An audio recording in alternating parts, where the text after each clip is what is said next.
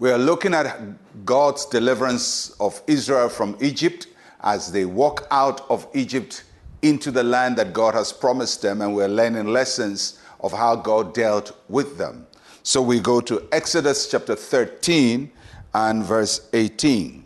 So the Lord led the people around by way of the wilderness of the Red Sea, and the children of Israel went up in orderly ranks out of the land of Egypt. God chose the wilderness route for his people. It is a mirror of something we would later see in the New Testament uh, when Jesus Christ started his life after Jordan River. He also went through the wilderness. It would appear as if going through a wilderness is part of God's way of training us, equipping us, and preparing us for what He has ahead of us. So the children of Israel left the city and went through the wilderness. This is their first wilderness experience and not their only wilderness experience because they will continue after the Red Sea into the wilderness again.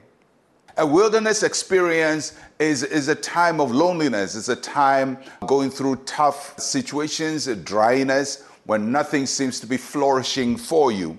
And many of us go through such experiences. And many times when we go through a wilderness experience, we think God has abandoned us because nothing is working for us. But we see from this picture that although they're going through a wilderness, God has not abandoned them. God is with them. He's actually the one leading them through the wilderness. So if you're going through a wilderness experience uh, in your life, probably you look at 2022 and you say, What a wilderness experience it has been. It's part of the way God leads us. We go through those moments when He uh, sharpens us, He prunes us, and He makes us ready for greater things ahead of us. So He led them through the wilderness. And there will be times when you will also be led through a wilderness by God, not the devil, but by God.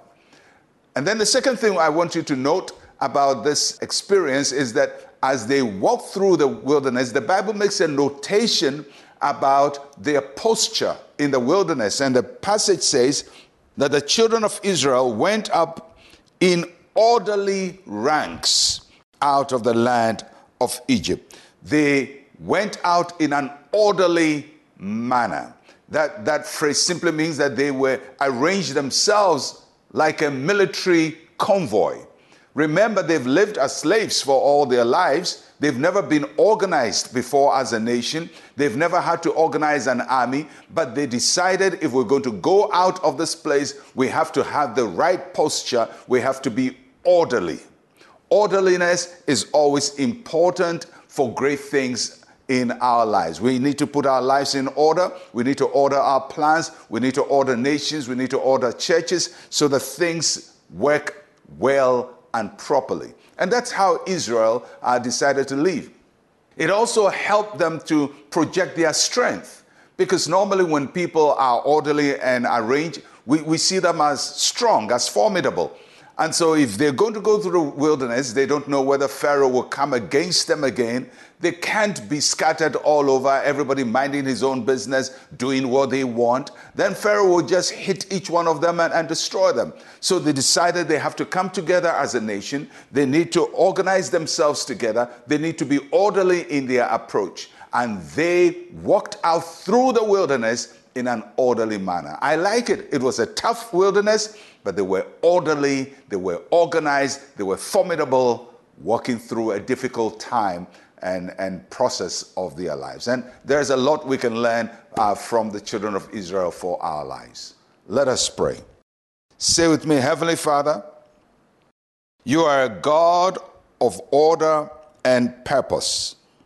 Help me to order my life to serve you more effectively in Jesus' name, amen and amen. Well, I'll catch you again tomorrow. I'm Pastor Mensa Otabil. Shalom, peace, and life to you.